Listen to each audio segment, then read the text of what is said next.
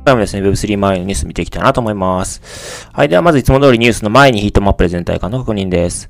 そうですね。全体的に薄い赤ということで、えー、わずかに下落しているものが多いですね。はい。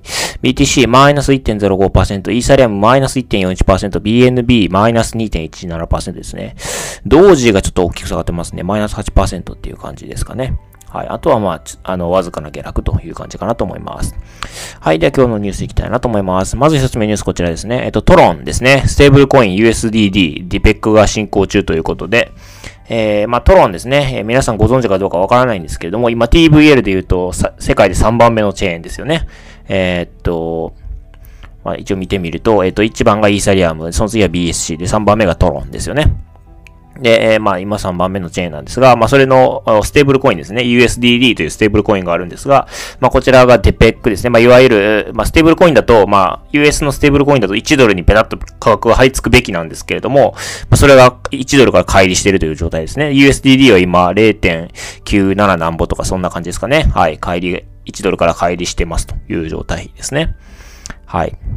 で、えっと、まあ、この、これを機にですね、まあ、ちょっとトロンとか、まあ、もう少し詳しく深掘りしておこうかなと思うんですけども、というのも、あの、あんまりトロンのことを、もしくは USDD のことを日本語で発信されている方は私見たことがないので、まあ、あの、もし詳しい情報をお持ちの方いらっしゃったら、まあ、教えてほしいなと思うんですけども、まあ、少し、えー、ちょっと過去も振り返りながら、さらってみようかなというふうに思いますね。で、まず USDD の現在の状態なんですけども、こちら、えっ、と、3ヶ月のチャートを表示していますと。で、1ドルから外れ始めたのは10月ですかね。まあ、ここはもう本当にわずかっていう感じで外れ始めましたと。で、大きく外れたのがもう FTX の直後ですね。11月8日とか9日とかですね。もう一気に、えー、0.97ぐらいまで一気にこう、まあ、デペックが進んだ感じですね。で、そこからこう12月に入るあたりまでこうだんだん折り返してきてたんですね。あの盛り返してきてて、だんだん1ドルに近づいてきて、お、元に戻るかなと思いきや、えー、12月に入ってからどんどんどんどん今度は右肩上がりで下がってきてるという状態ですね。で、また0.97付近まで、まあ、一気に落ちてきたと。まあ、で、つまりデベックの帰り幅がどんどん大きくなってきてるというのが今現状ですね。はい。じゃあ、トロンってそもそも何だったのっていう話なんですけれども、えっ、ー、と、まあ、今で、現在では TVL が世界で3番目のチェーンになってますので、まあ、これきっかけになったのって、やっぱり今年の5月のあの、テラ、えー、USD ですね。ティッカリーと UST の、を単に発した、まあ、あの、まあ、大暴落ありましたよね。あの時に、まあ、トロンがどんどん上がってきたのかなというふうに思っています。まあ、あの、UST が崩壊して、で、まあ、その感激を縫うように、あの、トロンが出している USDD というステーブルコインですね。まあ、こちらが、あの、比較的高い利回りが得られるということで、まあ、UST の代替品ではないですけれども、まあ、そのようなイメージで、えー、まあ、5月22日以降、まあ、急上昇してきて、まあ、アバランチ、ソラーナ、ポリゴンの TVL を一気に抜き去り、そして現在では3番手に、まあ、浮上してきたというものになります。まあ、日本語であまり、あの、情報を見たことないのと、あとは USDD の仕組みがですね、崩壊した UST に酷似しているということで、あの、結構、なんていうんですかねえ、巷では結構危ないものとして見られてるんじゃないかなというふうに私は認識しています。まあ一方であの、ジャスティンさんですかね、あの、有名な方いらっしゃるので、まあそういう意味ではこう、なんていうかインフルエンス力はあるのかなというふうに思ってますね。まあこの記事の中でも述べられてるんですけども、UST と USDD ですね。まあほとんど同じ仕組みですと。非常に似ているというところですね。はい。で、まあ、トロの創業者はジャスティンさん。まあ、有名な方ですね、というところですね。はい。で、えっと、実際 USDD の利回りどのぐらいあるのかっていう話なんですけども、えっと、一応これ、今、サンスワップっていうものですかね。あの、トロン上の結構大きめの、えー、まあ、DEX ですね。で、こちらでファームのところがありまして、えー、例えば USD、USDD と USDT の LP を組んで預け入れた場合、MAX の APY が35.95%。えー、それからもう一つ LP、えー、ありまして、こちらも USDD と USDT ですけれども、まあ、こちらも46.85%ということで、ステーブルコインとステーブルコインの組み合わせで40%を超える API が出るということで、まあ、多分こういったところが人気の秘訣になってるんじゃないかなというふうに思いますね。はい。もうこの35.95%の APY が出るものなんてもうこの total stake の額がすごいことになってますよね。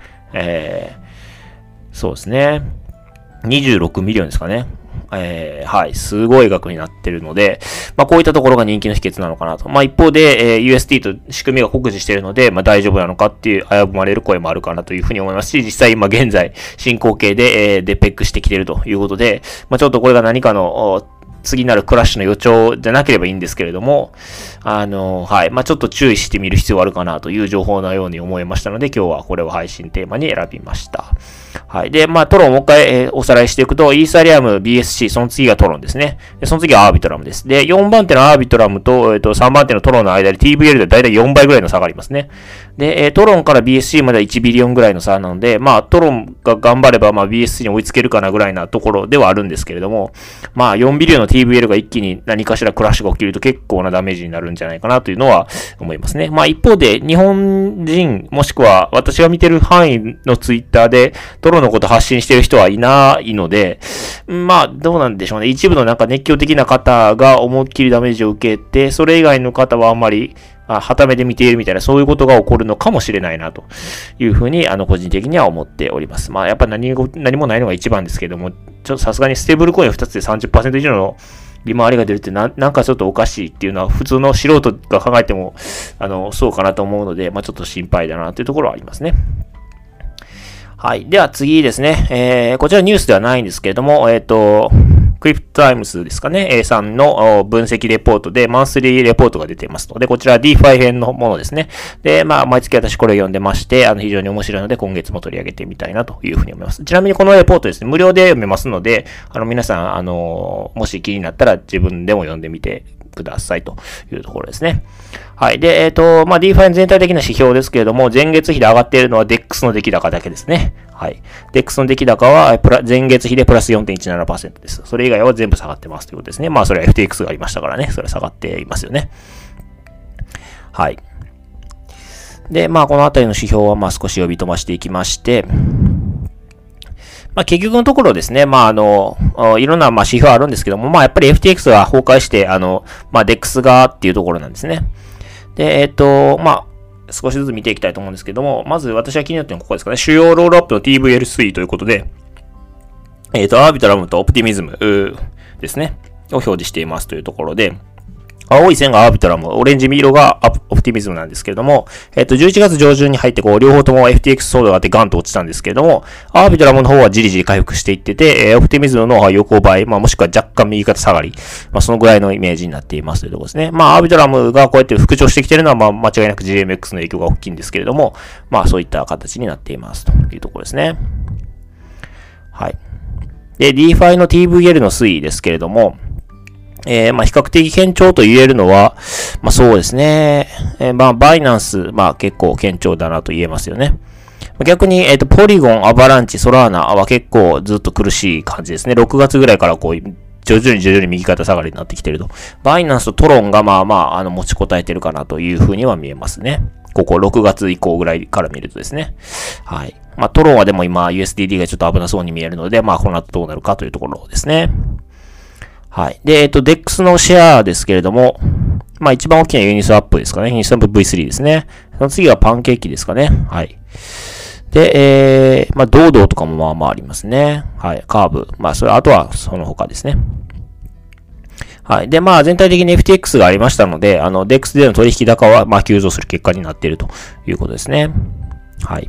ユニスワップが全体の60%。その次がカーブで9.63%。そういう形になっています。はい。で、えっと、ステーブルコインですけれども、えー、まあ、前月から上がっているのは、バイナンス US ですね。BUSD ですね。こちらがプラス、前月比でプラス4.55%。